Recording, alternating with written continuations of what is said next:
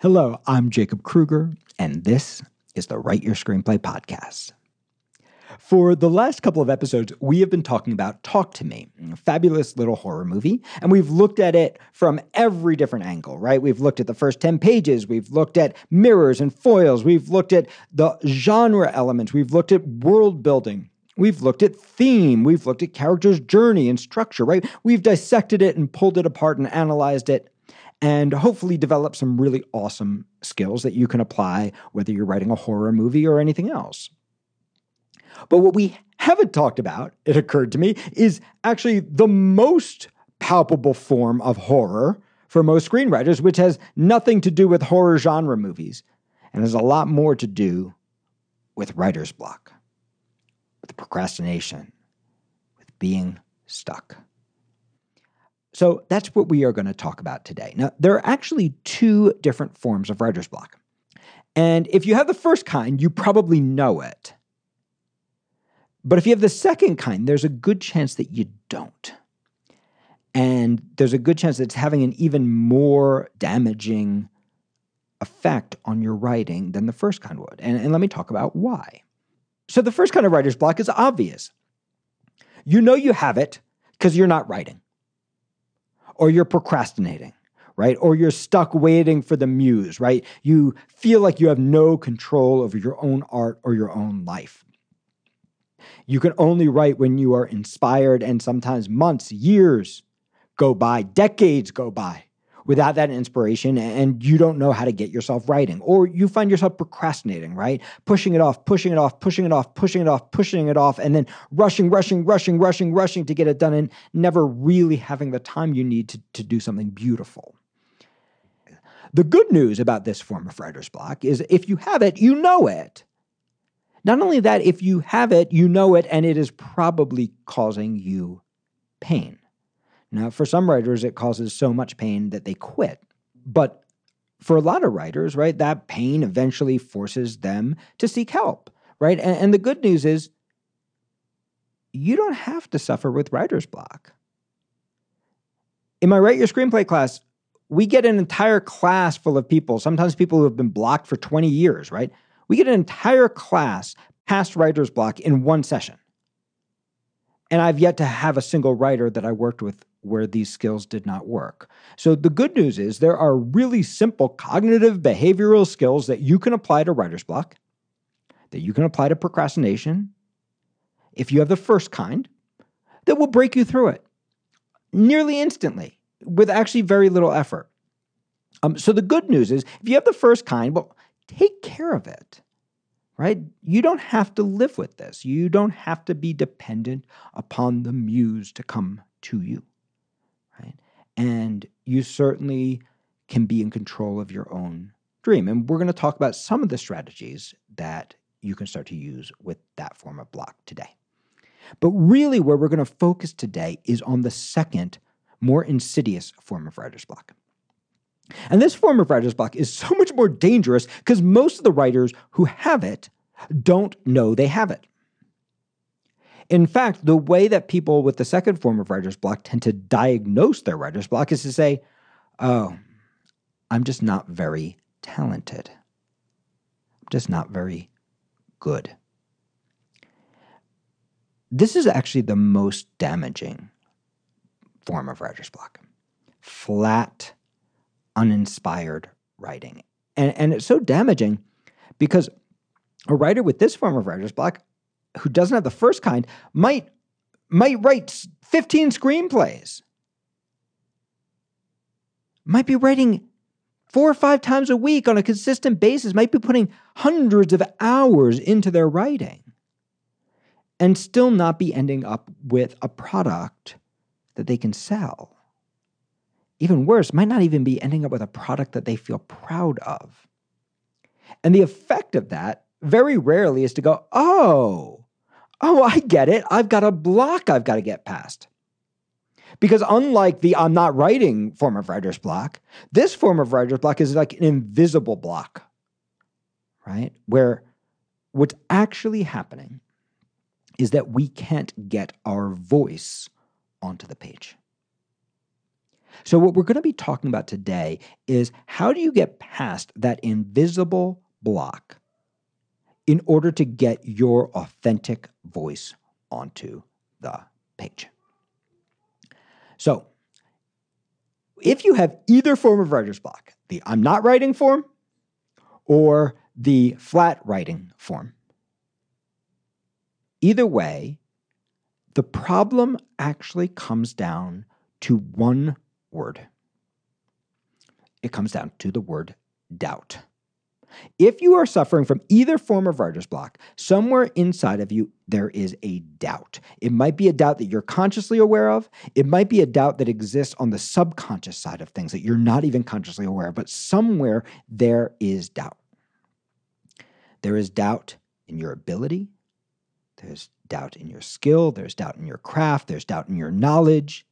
There's doubt in your ability to succeed. There is doubt in your uh, your value. There is doubt in your worthiness. Right somewhere there is maybe there's doubt in your ability to stick to something or to complete something. Right somewhere there is doubt. Where there is writer's block, there is doubt. So the first step, if you want to get past either form of writer's block, is just to get really curious about where your doubt is. Where does it reside? Right? Um, and a lot of people's doubt was actually put in place by very well-meaning people, right? So so you have to get really curious about like what stone you're going to look under, right? So some people had a lot of trauma and abuse in their life, right? They had somebody going like you're not good enough all the time right? And, and, honestly, for those people, it's much easier to figure out where the hell the doubt came from, right? Well, it came from that voice, right? And so we just have to deal with that voice in order to get past the doubt. But for a lot of other people, that voice was actually put in place by a well intended person, often a teacher or a parent who really loved you and believed in you.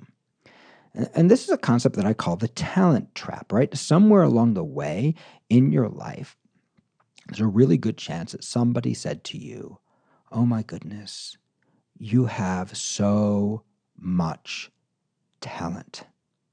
You are so gifted. You are such a beautiful writer. You're such a beautiful artist. You see things in a way nobody else sees them. You are so gifted, right? They put this label on you, right? And that was a well intentioned thing. That was a beautiful thing for them to do. But for a lot of people, it actually ends up creating a problem, right? Because now, rather than just expressing our authentic voice, right?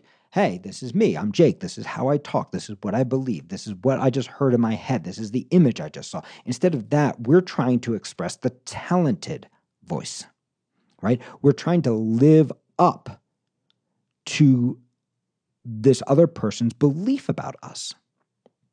And as we try to live up to that belief, we actually lose our authenticity because instead of going, well, what would Jake say? We start to go, well, what would a talented writer say? What would a good line be? What would a good image be? No, what would a great image be, right?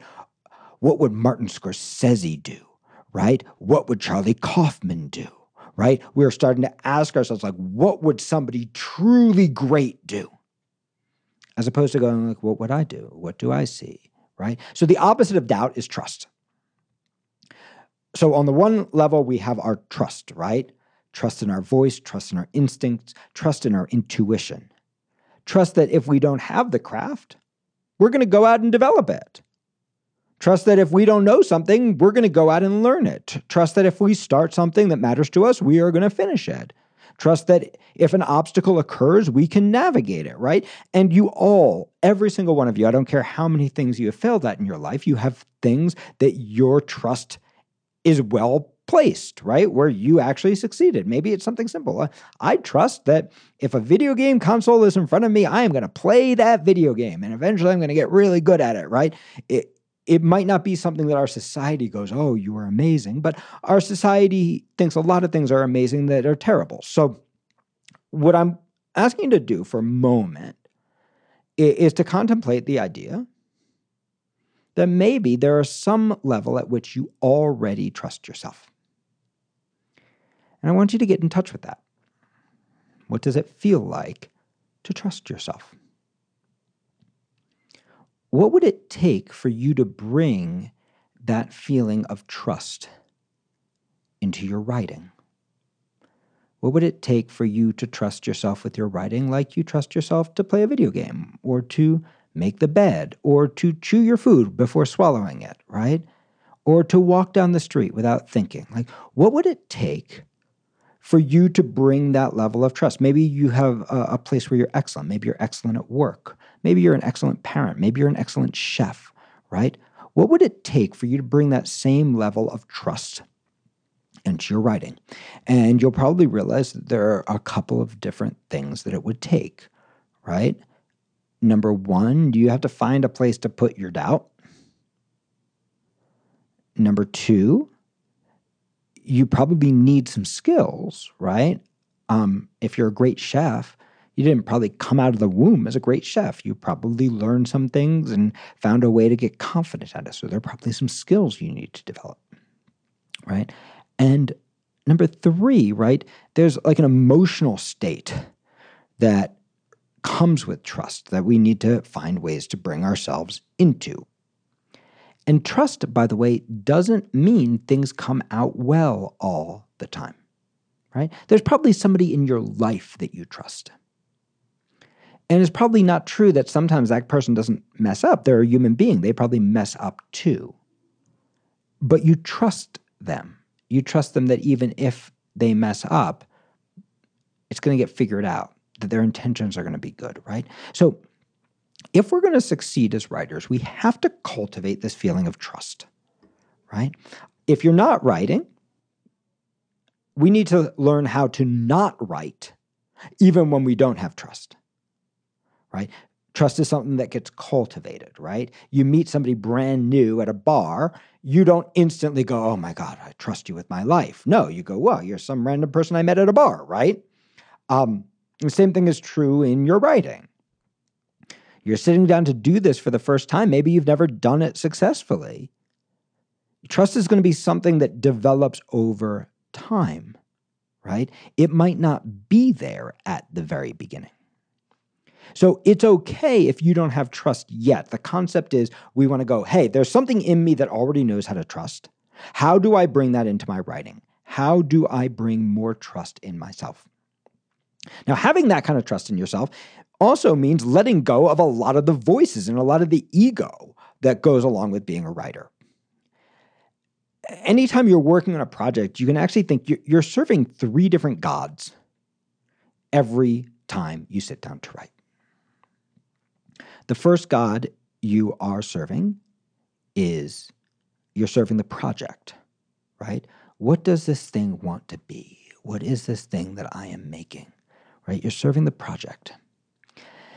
If you bring your mind back to serving the project, serving the project, serving the project, everything gets easier. But unfortunately, we're human beings, right? And so there are other elements that we try to serve as well, right? We try to serve our career, right? And this gets a lot harder, right? So now we're not just trying to write a project and make ourselves the servant of making that project what it wants to be, making it as beautiful as we can make it, making it as true as we can make it. We're not just serving that, we're also serving how is it going to serve me? Is this going to get me where I want to go?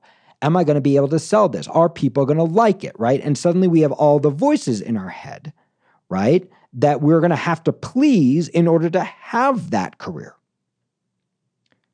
And you can see, whoa, suddenly it became harder to find your voice, right? There are all these people looking at you, not real people, your worst projections of who those people might be. People go, no, it's not good enough. Why would you do that? Oh, you're not very good, right? Oh, this is not commercial, right? We start to have all these fears that come up right? All these doubts that come up. Is it actually commercial? Will anybody else like it? Does it matter to anybody but me? And you can see if your mind is there, your mind can't be here with the project. Your mind can't be in two places at the same time. Not your focus, right? So if you're thinking about what does it need to do commercially, it's so hard just to be focused on what is it? What is it puts you in a place of creativity, of exploration. How is it going to serve me? Is it going to be commercial? Are people going to like it? Puts you in a place of performance, performing for others, exploring what it is. Now, I'm a screenwriting teacher. And I've been fortunate enough to have a career as a screenwriter and as a producer. Incredibly lucky. I would not be doing my job if I didn't teach you how to make your stuff commercial, whatever that means for you, right? If you're writing a little tiny million dollar independent movie or $10,000 independent movie, well, that's a different form of commercial, right? That's how do I make this resonate for that, for a small audience? If you're writing a $300 million action movie, how do you make it commercial for a big audience, right? There is a time for that. But the time for that is when you already know what it is. Once you know what something is, it's easier to get creative about okay, well, how do I put this in the right clothes, in the right package, in the right shape, so that other people can see the beauty of what it is? But before you know what it is, if you start performing for people before you know what it is, you're never going to know what it is. And that's why you're going to have so much doubt. Instead of going, I wonder what it is, curiosity, you're going, I don't know what it is. Here's what it is, right? You're trying to perform for a bunch of invisible people who don't even exist yet, for most of you, rather than just getting curious, what is it? So we have the project that we're serving. That's what we want to be serving. Then we have the commercial goals that we're probably serving too early. And then the third thing that we have serving is even more damaging than the commercial goals, which is our vision of ourselves as an artist, right? Our ego, our identity. Right? And suddenly, we can't just go, huh, look at that. I wonder what it is. Instead, we're going, can I sell it? And am I an artist? Right? Am I worthy? Am I good enough? Does my life have meaning? Can I do the thing that I was set out to do? As soon as the identity part gets in, right? As soon as we get into the talent trap, now we have to battle against our fears, right? And, and, those fears take different forms for different people, but they're all the same thing. Some people have a conception of themselves as not very good maybe your conception of yourself. Maybe you've been some, through some trauma. People have said some bad things to you. You've had some bad experience. You've failed in some profound ways, right? And so some of us have a belief that we're not very good, right? And so now instead of just going to go, huh, look at that. I wonder what that is. Huh, so interesting. I want to look at that more closely. I want to explore that. I wonder what tools I need to figure this out. Oh, I'm so curious. Oh, I'm so interested. We're going, well, I'm not very good. What chance do I have of making this beautiful, making this commercial? What chance do I have, right? And our ability to be creative gets compromised by our pre existing, predetermined belief about ourselves. In other words, doing this now gets in the way of our identity of being a crappy person. In fact, if we did it successfully, we would have to change our entire view of ourselves. And the ego is a very strange thing, right? Not just for artists, for all people. Once the ego attaches to something, it doesn't want to let go of it, even if it's negative. Now, by the way, if you think you're great, you probably have the exact same problem. I can tell you this, I went through this personally, right? I won a major award for my first produced movie. I won the W.J. Paul Selvin Award. The movie was nominated for Emmys. Stockard Channing won her first Emmy, right? We were nominated for a Gemini for Best Screenwriter. It was, it was, whoa suddenly I got all this validation from the universe, right? The universe said, You are freaking great. And it was probably for me the most damaging thing that happened in my career. Because I didn't get great by trying to be great. I got great by going, huh, I wonder what this is. I'm so curious. I wonder what this wants to be.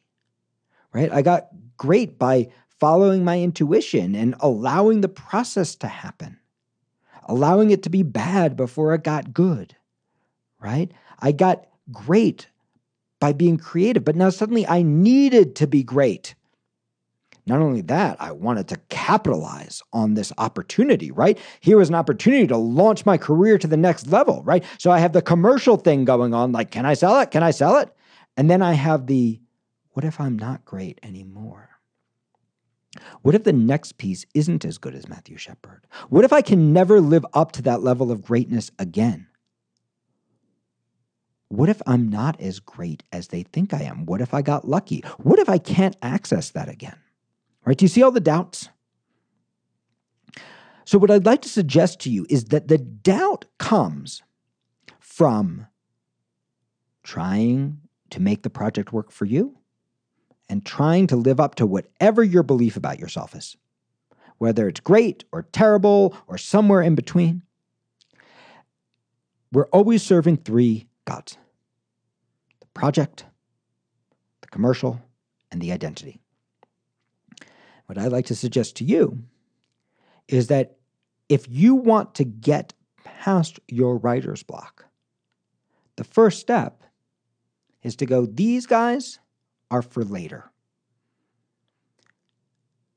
Can I sell it comes after what is it? If you don't look at it and go, what are you? your chances of having anything real to sell are very slim, right? And now suddenly you're a smoke and mirrors, right? Snake oil salesman trying to convince something you don't even know what it is, what it really is, trying to convince somebody else to buy it. Because you're not thinking about the project, you're thinking about what it's going to do for you. Right? Now, if that was a relationship with another human being, you'd be like, what an awful person, right? Like if if if you had a child and you were like, well, what are you going to do for me? right? If you had a friend and you're like, what are you going to do for me, right? If you had a boss, you're like, what are you going to do for me, right? If that's your approach to life, um, you're probably not a very good parent, friend, or employee, right? The way you really want to interact with people is like, what are you? Right? How can I help you? How can I add to you? How can I grow you? How can we grow together, right? What you what you want in your relationships is partnerships. But you can't have a partnership if you're only trying to climb over that person to get to the next place, right? The same is true with your script. If you are only thinking about what does the script do for me? Can I sell it? Can I sell it? Can I sell it? As opposed to what are you? I'm so curious. It is almost impossible to get past your doubt. And you're going to be a much worse writer because you're going to be performing for other people. And unless you're already successful, you're probably performing for people who don't even exist.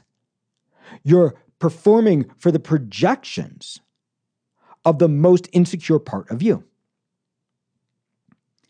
Similarly, if you're trying to be a writer, stop.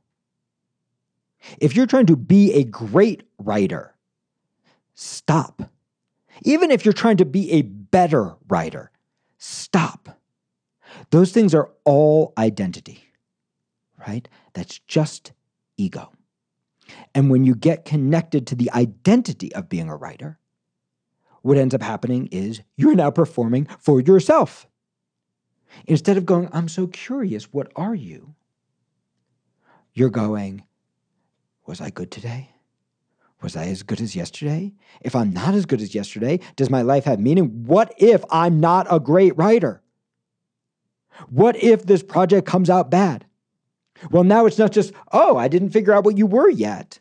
I didn't figure out what was beautiful about you yet. Now you're like, if it comes out bad, I have to confront the fact that maybe I'm not a writer.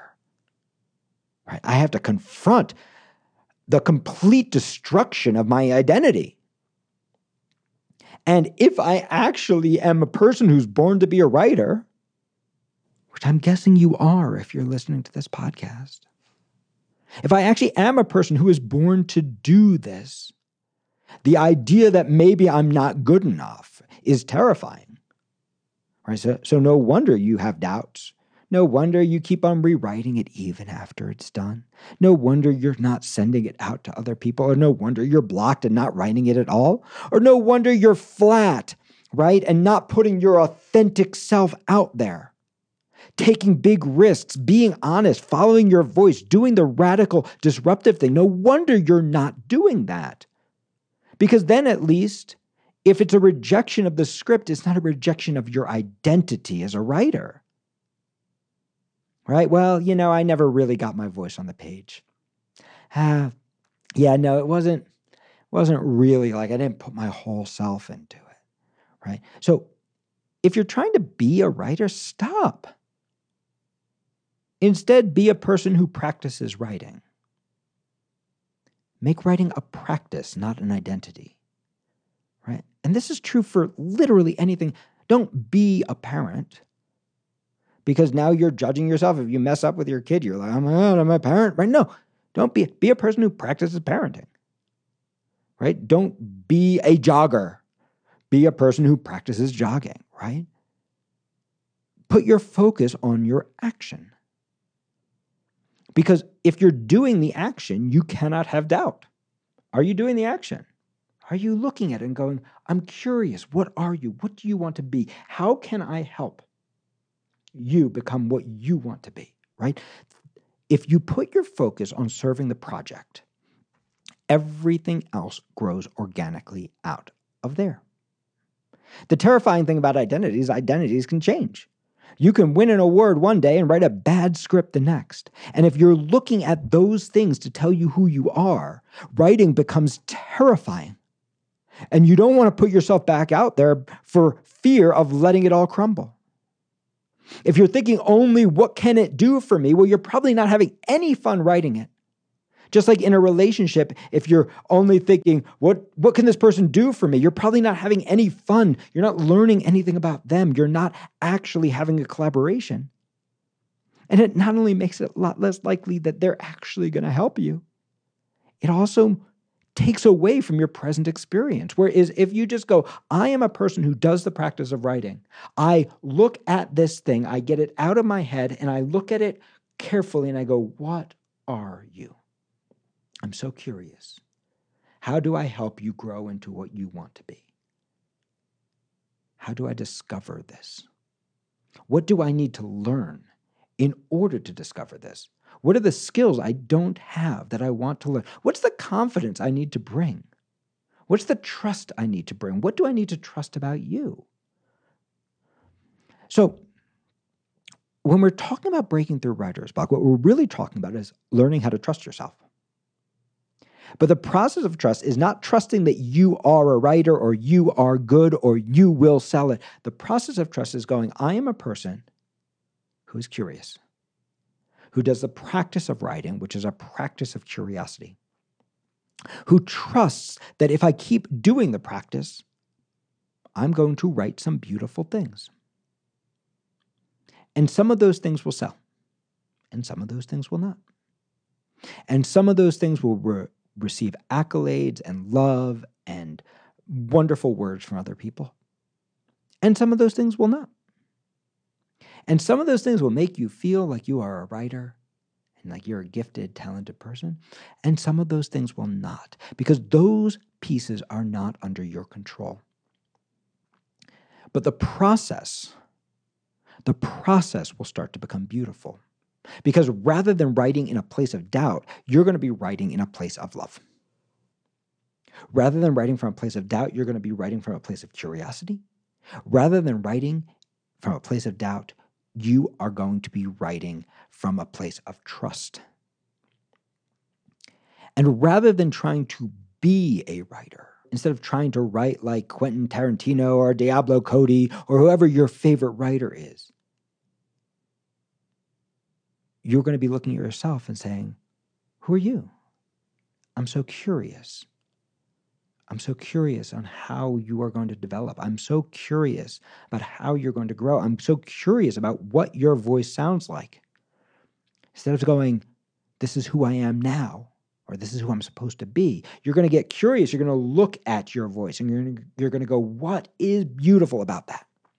I hope that you enjoyed this podcast.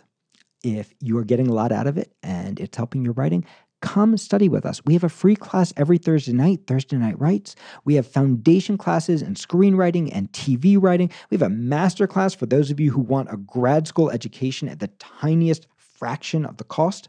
And we have a wonderful mentorship program, ProTrack, that will pair you one on one with a professional writer who will read every page you write and mentor you through your entire career at less than you would pay for a single semester of grad school. You could get a lifetime of one on one mentorship with someone who's really going to read every single page you write, every single line, every single rewrite. Check us out, writeyourscreenplay.com.